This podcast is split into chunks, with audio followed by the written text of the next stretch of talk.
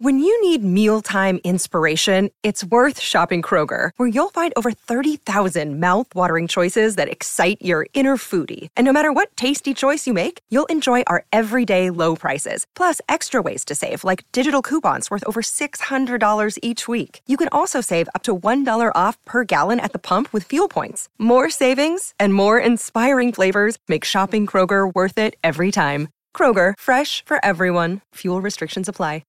At Evernorth Health Services, we believe costs shouldn't get in the way of life changing care, and we're doing everything in our power to make it possible. Behavioral health solutions that also keep your projections at their best? It's possible. Pharmacy benefits that benefit your bottom line? It's possible. Complex specialty care that cares about your ROI? It's possible. Because we're already doing it. All while saving businesses billions. That's Wonder made possible. Learn more at evernorth.com/wonder. This episode is brought to you by La Quinta by Wyndham. Your work can take you all over the place, like Texas. You've never been, but it's going to be great because you're staying at La Quinta by Wyndham. Their free bright side breakfast will give you energy for the day ahead. And after, you can unwind using their free high speed Wi Fi. Tonight, La Quinta. Tomorrow, you shine. Book your stay today at lq.com. Welcome to the only daily podcast focusing on compliance news of the day. Each morning, start your day with a cup of coffee and Tom Fox, the voice of compliance, to hear about four of the top compliance, corruption, or leadership stories you will need to start your day.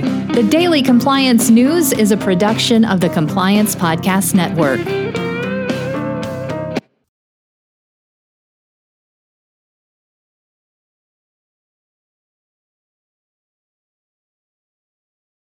The daily compliance news for July 20, 2023, the Osofsky Reports edition.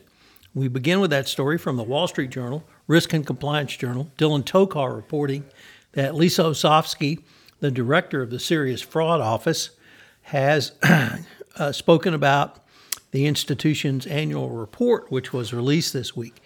She pointed out wins and convictions such as securing the UK's largest penalty for a corporate criminal conviction ever uh, against commodities trader Glencore, recovering 97, excuse me, 95 million pounds plus in funds linked to criminal activity.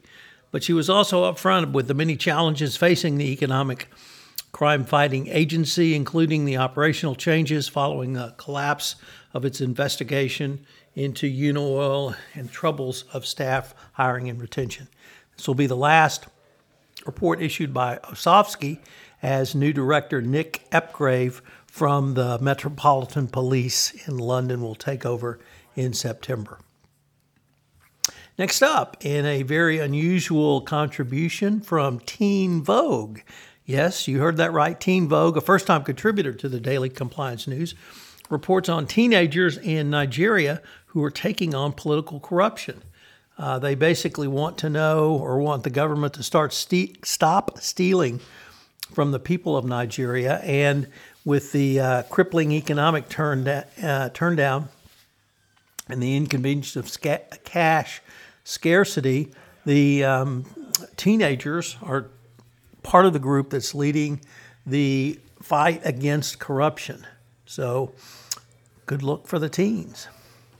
Next up from the Financial Times, the United States Department of Justice uh, Antitrust Division, or as Mike Volkov would say, the division, has issued new guidance around antitrust mergers and acquisitions, and it puts private equity and tech deals in focus. This guidance does not have the force of law, but it does um, have a significant impact on how judges and practitioners think about how the DOJ sees antitrust enforcement. So the guidance has been released for comment, and I would suggest that uh, you take a look at it. It's quite an interesting document and has some very interesting things to say about how this DOJ and another, probably another Democratic administration will review uh, review M&A going forward. And our final story comes to us from the New York Times, which reports that the U.S. has blacklisted two spyware firms run by a former Israeli general. The moves come by the Commerce Department. The Daily Compliance News is a production of the Compliance Podcast Network and a proud member of C Suite Radio. Thanks so much for listening. I hope you'll join me again tomorrow.